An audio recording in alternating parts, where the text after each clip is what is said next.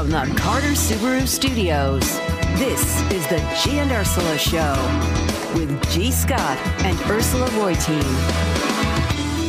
Good morning and happy Wednesday to all of you. Thank you so much for joining us on the G and Ursula show. G is out today and Mike Lewis has stepped in. Good morning. Good morning, Ursula. So we have another great show packed with all the news that you need to know. Coming up at 9:30 after Heather's newscast, uh, there's support news support, I'll say, for a stripper's bill of rights and it's coming from an unlikely source and his name is Mike Lewis. okay, we'll explain. You were sharing a story. We're like, save it for the air, save it for the air. Um, we've got all of the stuff that you've come to know and love about the G and Ursula show today. As always, we invite you to join us on our Muckleshoot Casino Resort text line 888 973 5476 888 973 KIRO. And with that, we're ready for our top stories brought to you by Wayscar Ford Isuzu in Auburn. As you heard in Heather's newscast, six people were arrested after a Seattle City Council meeting was disrupted by protesters who were demanding housing for refugees. And request that we have police response. Uh, our physical safety is being threatened by the actions of the demonstrators outside banging on the windows. Uh, those demonstrators claimed that they were acting on behalf of refugees from Latin America who moved from a church in Tukwila to several hotels in South King County, but they are now facing eviction again. And Mike, you know that these protesters marched into the council chambers yesterday. They were demanding that the city of Seattle use police funding to house the asylum seekers. New city council member Cathy Moore asked police to step in. I physically feel threatened. I don't know about my colleagues. The business of this council has been unnecessarily interrupted. It continues to be interrupted. Um, it is not appropriate, and this action needs to be recognized. Um, and we need to make sure that this does not happen going forward. We are shutting down the operations of our democracy because of a mob action, and it is not to be tolerated. Okay, can hear them continuing. Uh, she actually sounded like she had fear in her voice. Hundreds of migrants have been staying in this camp outside the Riverton Park Methodist Church in Tukwila, but they've been, been demanding shelter because of inhumane conditions at the church. So they've been staying at the Quality Inn in Kent for several weeks, and part of that uh, bill was paid by the city of Seattle, but now they apparently have to be out by this morning. By Wednesday, right? Yeah, and. So a couple of things here. Uh, one, um, I actually do think that the the state and the feds, and, and I don't even mind cities as well, should do something to at least keep people housed. Certainly, if it's refugees, uh, people with families, which is what we're dealing with uh, in this particular case. Secondarily, I don't think that the council members were under any physical threat. And I think that's a little bit overstating the situation. There's definitely people in there shouting, which was a weekly occurrence when Kshama Sawant was was a council member. Uh, so so and I get the idea of a, of some protests are inherently messy and this one in this particular case whether or not you agree with what they were protesting about setting that aside. But the third thing is that we've got an issue, uh, an in, uh, an inconsistent issue with the whole refugee process mm. in the mm. United States. And mm-hmm. if you look at the way refugee asylum grants are handled, right now we're approving something like 55% of the people from from Egypt, 58% of the people from China, 4% of the people from Ecuador, 5% of the people from Belize, 3% of the people from Colombia. This is the problem. We have we have spun it in a way and primarily because it's an election year, and primarily because these are people coming in through a border that has become as much a political symbol as a as a geographical boundary.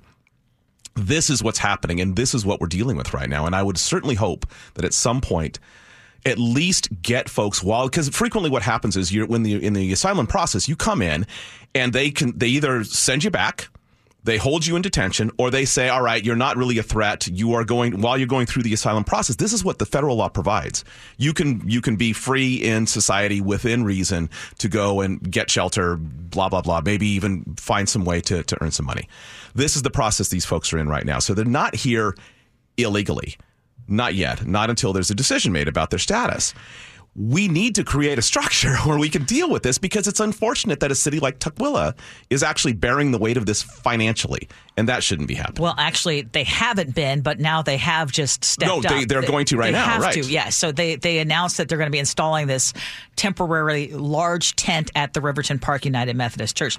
I, I said it on Seattle's Morning News, and I'll say it again the, the, word needs to get out that there's no more room at the inn at that church because they cannot house the people that right. that they already have and, and and we got to the point where it's f- over 400 people were looking uh, with with no place to go Right. Uh, and, and somehow got the word that they can stay in this place in Tukwila. But then it suddenly becomes the city of Seattle's problem because some of these protesters also, uh, a, a few weeks ago, went to City Hall and made demands and the city said okay we will find the money for your temporary housing we'll do our part right um, but i actually applaud the seattle city council for how they handled it you know what uh, Cathy Moore is a former judge I can't tell you if she felt threatened or not. Oh, it sounded like she, it genuinely sounded, sounded, like, like she did feel threatened, without any question. Exactly. So you know what? Um, she's entitled to feel the way she did, did and, and I, I appreciate that we're not going to accept this chaos that happens every time, the chaos that results in a blank check handed over to people who make a lot of noise. I'm not sure. I'm not sure. I'm going to go with you on that okay, one, but I get you. I know, but um, Seattle City Council President was on with Seattle's Morning News, and uh, Sarah Nelson talked about these particular protesters, and this is the issue that I have as well. I am very sympathetic to refugees, asylum seekers. I mean, we absolutely need to improve our process. There needs to be a process. Yeah. But this is what she had to say about these particular people who were at the meeting yesterday. It's clear that these were organizers and activists and protesters that were advancing other agendas. Uh, in this case, they didn't want the um, the the anti-gun violence technology. They could have gone to the public meeting that was happening that evening in Bitter Lake and, and pressed their case there. Huh. But you know, they came to uh, City Hall because more visible, etc. The the one in January 30th was organized by Stop the Sweeps. These are the people that don't like that the city is offering housing to people living in open air drug markets on public property. Okay, so so they are commandeering or hijacking using one issue to advance their political agenda on other issues. And that's the part that infuriates me. I know it infuriates a lot of people where um, it's not even about the refugees themselves, but it's a way, you know, they were talking about let's get the money away from these uh, other police projects that we have, the gunshot detection and that kind of thing, right. and use it for this. And, um, and, and in my opinion, um, causing chaos at a, at a meeting to shut it down is not the way to help in this situation. Yeah, I mean, I don't know what to tell you. I would only point back to 200 years of protests in the United States, and like it's a messy business. And it I'm not, and, and, that is not me justifying it; is me explaining it. Yeah, I just think that uh, uh, up until recently, the city council has kowtowed to every protest pre- protester's demands, and in this case, as someone, and I know you live in the city of Seattle too, as someone who lives in the city of Seattle, I'm happy to see that they were like, yeah, no, we're going to shut it down. Okay, moving on. We have an extra day this month, don't forget. The forecast, though, says that February is going to end with a bang, or at least some very wacky weather. And right now, our KIRO News Radio meteorologist, Ted Buehner, joins us live to explain what we can expect. Good morning, Ted. Good morning. Okay, so how bad is it going to get? Yeah. where do you want to talk? The lowlands, up in the oh, mountains? Where, where most can... of us live and work. Yeah, I, I figured. But, you know, there's a lot of people heading across the Cascades, too. But bottom line is we've got a very strong Pacific weather system that's spreading rain onshore right now and it's kicking up a lot of winds. I've already seen a wind gust of 56 miles per hour up on Camano Island. That's where your strongest winds are going to be all the way through this evening. Uh, the rest of the region here from, you know, roughly King County southward, 20 to 35 miles per hour. Gusts might get as high as 45 miles per hour. So there's the possibility of some isolated power outages here and there. Also, pretty strong winds out on the coast, uh, also gusting close to 50 miles miles per hour. So a lot of rain falling. We're going to see probably somewhere between one and two inches of rain throughout much of western Washington. And of course, up in the mountains, that is turning into snow now. Our snow levels, which were quite low the last couple days, Yeah. has popped back up around 3,500, 4,000 feet. So we're getting kind of a mix of rain and snow at Snoqualmie Pass, but it's snowing like gangbusters up there. And after this weather system moves through during the overnight hours tonight, we're going to see another surge of colder, unsettled uh, air come in with uh, showers, the possibility of thunderstorms, and bring that snow level down by Friday close to 500 feet. So, yes, we could see a repeat of what we saw on Tuesday morning and maybe get another two to four feet of really needed snow up in the Cascades. Okay, I, I, I'm okay with keeping it in the Cascades. Yeah, al- although I kind of look forward to snow in Seattle, so you know, but that's just me. Again, you like the chaos. I like I it. don't. uh, Ted, we appreciate you. Thank you so much. Oh, you're welcome. And by the way, March looks like it's coming in like a lion. Oh, okay. we'll enjoy this last two days of February. A Port Orchard couple is dealing with the fallout now after a well known parking service near SeaTac Airport gave their car to a thief. KIRO 7 TV's Dee Dee Sun explains what exactly happened there. Gary and Mary Johnson left their car with MasterPark Valet before a vacation. When they got back last week and went to pick up their car, there was a problem. finally admitted that somebody took the car. I'm told a newer employee handling the situation appears to have not followed proper procedure. Police found his stolen car in South Seattle. MasterPark's president acknowledged they messed up, saying over the phone, We made a mistake and we're certainly taking responsibility for the situation. And uh, MasterPark's CEO said that this thief was really slick. So apparently he called in a couple hours ahead of time because you have to call in and say, Right. okay, I'm ready to pick up my car, blah, blah, blah. He was able to provide the license plate number and he said he would be the one picking up the car instead of whoever dropped it off. And there was a newer employee who handled the situation and didn't follow proper procedures. And, and, and this happened. And when they got the car back, it was just trash, uh, filled with clothes, even a plastic gun. You know, I mean, Well, I mean, but this is an example of a business. Hand, I mean, every if you're in business, you're going to have mistakes. You, someone, you or someone of your employees is going to make a mistake. It's a, what what what my dad told me many, many, many years ago. It's not the mistake; it's how you respond to the Yes. mistake that defines who you are. This is what they did exactly what they should do. They they admitted to it. I mean, they they figured it out first, admitted to it, made it right. This is a more less a story about a car getting stolen than it is about a business responding in a manner that a business should. Exactly. Uh, and I will continue to ma- use MasterPark Lot B. Um, and no, I don't What kind of car do you have? That's super. No one's.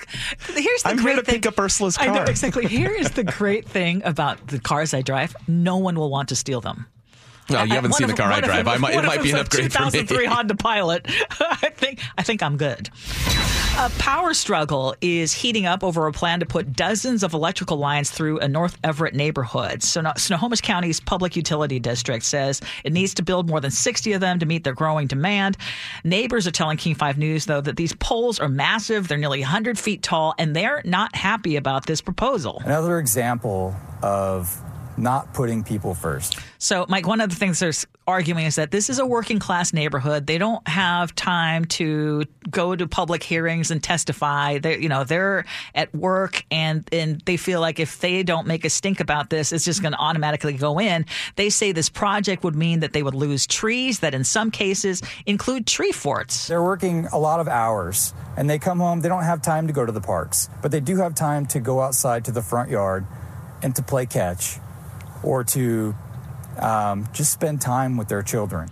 So, PUD spokesman Aaron Swaney tells King 5 News his agency is listening to their complaints. We're really, really early in the process of this. So getting that feedback from customers now is critical to helping us design that preferred route. But uh, PUD is expected to make a decision on this preferred route for the pole power poles this spring. Yesterday, we were talking about, hey, you know, do you have the right to complain if your neighbor has a bunch of we call them derelict cars on their property? I mean, now we're talking about uh, basically a necessity. And one of the questions I was asking is, can't they go underground anymore? Well, so I know that going underground is is uh, massively disruptive, and uh, also in addition to the the surface level installation. And people get unhappy about that too. I mean, a couple of things are going on here. One, um, if you remember back when the when the when the tunnel was 99 tunnel was being built, and there was a discussion about should it be a, a cut and cover tunnel, should it be the deep one that they ended up doing, should it be something else? And the problem with when you when you're d- installing like a length of power lines like this three miles long, I think is is a is the length of it. Uh, it is pretty disruptive if It you is. decide to go underground, and the neighbors are going to be unhappy about that. The unfortunate thing here really is that these public projects from the building of I-5 to anything, any sort of major um, easement, any sort of major uh, right of way by a government agency, they don't tend to go through wealthy neighborhoods. And, and in part, that's a that's a geographic reason because the the lower income neighborhoods tend to be t- closer to the traffic corridors, right? And so what you have, and that's where they want to run the power lines. And so this is a difficult situation because their their preferred routes, none of them goes through a high income neighborhood. They're all going through relatively moderate income neighborhood. Someone here is going to end up unhappy. Building mass transit, building building out infrastructure. Wait, wait, is, wait. is Can- can you- always can a you matter. back up though. Yeah, yeah. Because you pointed out that it's always going to go through uh, less affluent part. Well, it doesn't. Why? It, doesn't. So, so because Uh, other than- more affluent places, if you were to look at the nicer areas of Bellevue, Newport Hills. Yeah. Does Newport Hills is that located in a population center, or is Newport Hill? You get my drift. Like, Yes, like okay, yeah, sometimes yeah, it's yeah, a logistical problem yeah. and it's not intent. Sometimes it is entirely intent uh, to go through because they feel like these are people not as engaged in the political process, and and we can just drop it there. And absolutely, Yeah. that is a completely legitimate complaint. I'm just saying in this particular case, on all the preferred routes. I don't see one there that doesn't go through a similar sort of neighborhood. So someone, it's a matter of what, what what's the old line that someone's ox is going to get gored here. Hmm. Okay, still ahead. It's going to be story time with Mike Lewis because I didn't realize that well, when you are a newspaper reporter, you had a very interesting assignment, and it's going to have to do Quite a with few. It's going to have to do with strip clubs. We're, we're going to be talking about the Strippers' Bill of Rights and why Mike Lewis supports it. So uh, listen to that and more coming up next on the G and Ursula Show.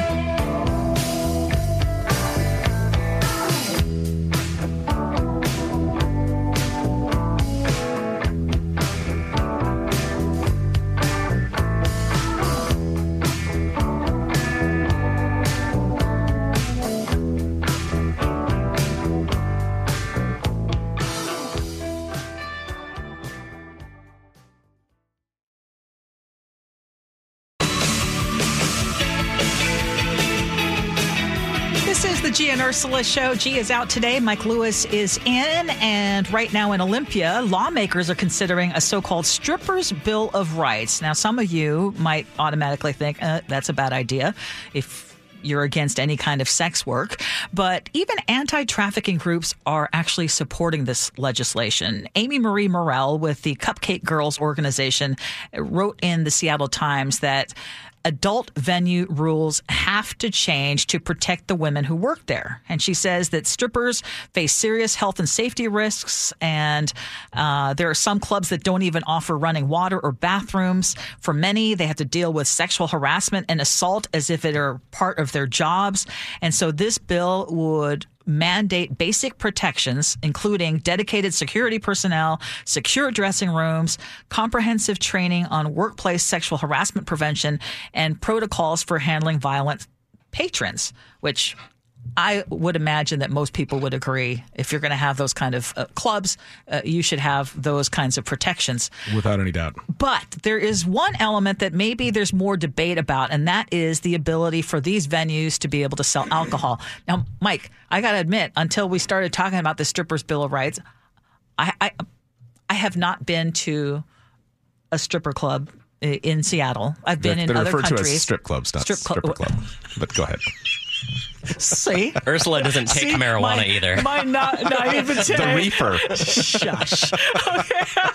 Okay, okay, okay, uh, okay. Strip clubs, um, but I didn't know that they weren't able to sell alcohol. So there's a big push to be able to have them sell alcohol. What say you? So, As uh, someone who has frequented First those off, first off, let's talk about the Bill of Rights broadly speaking. The Bill of Rights broadly speaking is a great idea because everyone who ha- is an employer owns a business has to provide certain workplace standards.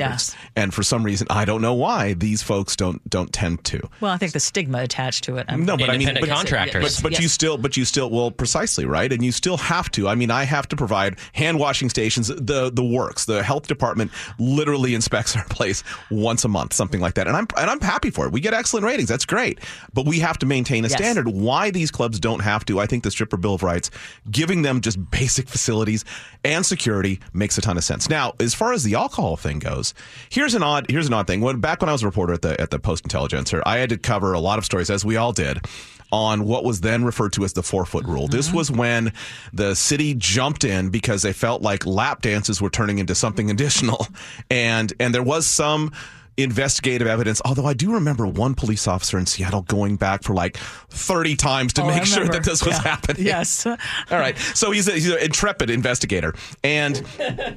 And Just really doing his research. I well. gotta say, you know, I admire the stick to itiveness. So, so this, so that happened, and then the the the.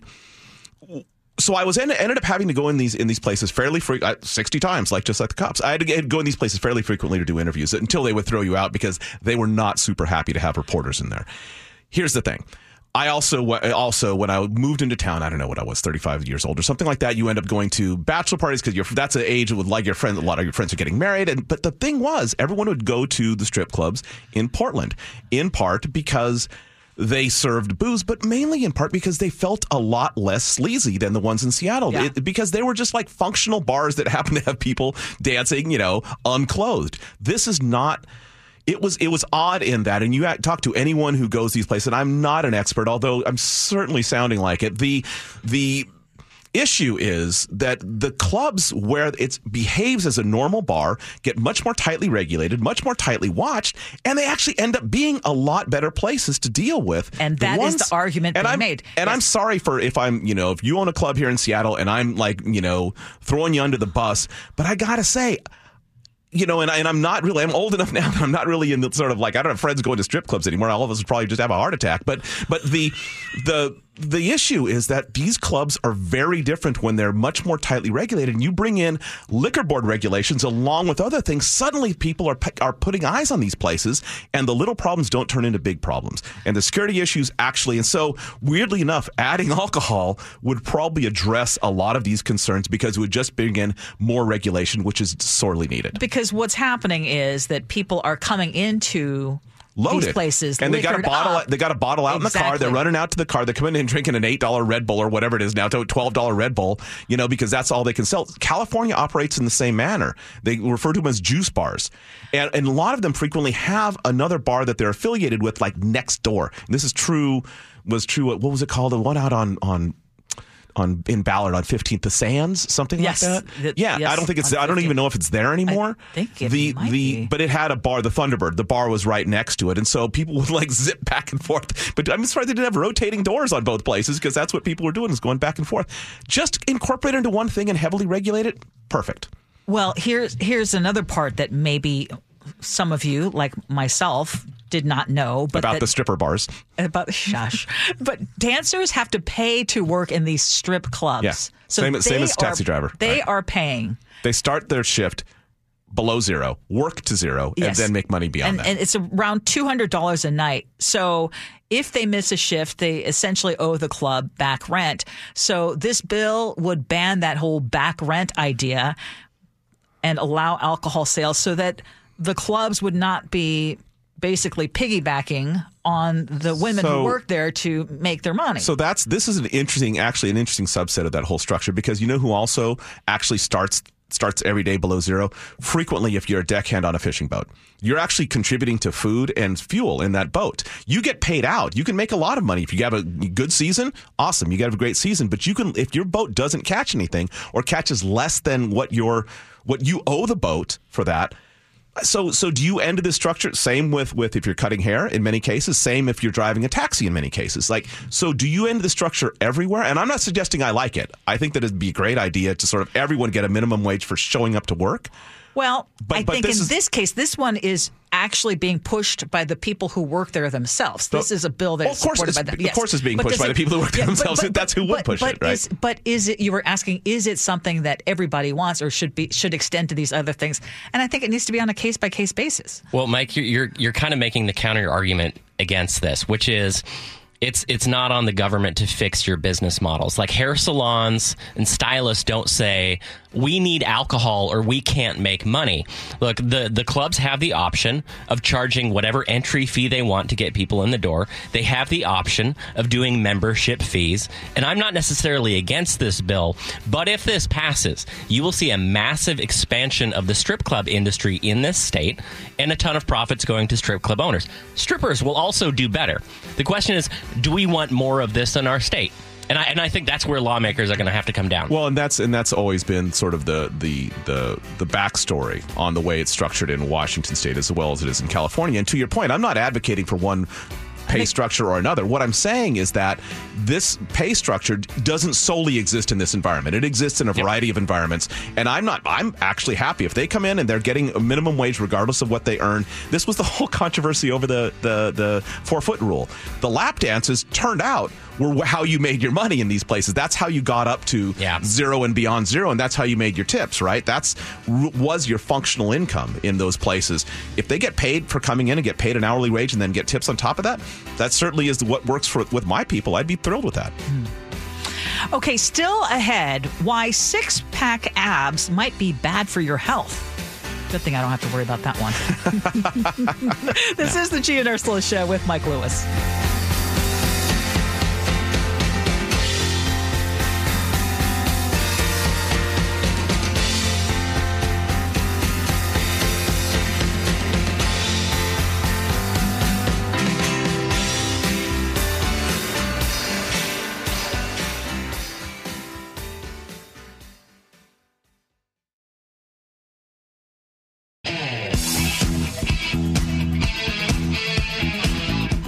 This is the Gia and Ursula show. Happy Wednesday to all of you. And is pursuing six pack abs something that you've been working on for a while now?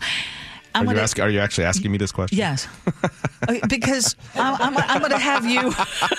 Are you actually asking me this question? I'm asking you a question I already know the answer. All right, so so I can say independently, I have been Yes. working on six packs, yes. Mm-hmm. Yeah. and I've occasionally worked on abs. But as it turns out, the pursuit of the perfect body may actually not be good for your health. Hardcore abs don't always mean better health. Dr. Britta Larsen, associate professor, UC San Diego, studied men of all backgrounds in their 60s for almost 20 years. She says the results were shocking. The big surprise was that more muscle in the abdominal cavity was associated with more coronary heart disease. But why? That's kind of the frustrating thing about observational research.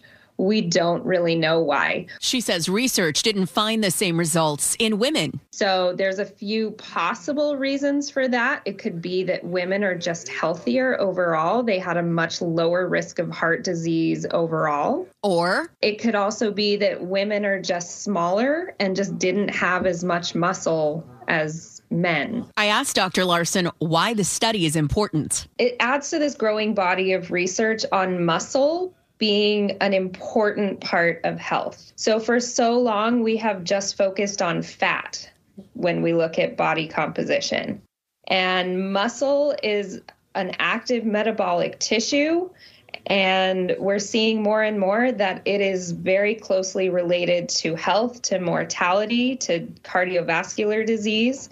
And how do you know if you have the type of muscles that may cause heart disease? That's a really good question. Um, yeah, because it's hard to go to your doctor and get a CT scan, right? So, right now, no one has a way of knowing they have healthy muscle. She says scientists should start looking at muscle health as people age. Especially given the extreme risk we saw in this study that men with the highest amount of muscle had six times the risk of heart disease. Micki Gamez, KIRO News Radio. And Mickey is in studio with us right now. First of all, happy birthday. Thank you. It's uh, so fun to work with you. And it, ev- every day you just bring so much joy into our lives. And I just want everybody to know that it is your birthday. Yay! Well, thank you, and I feel the same way And about you. You deserve to be celebrated.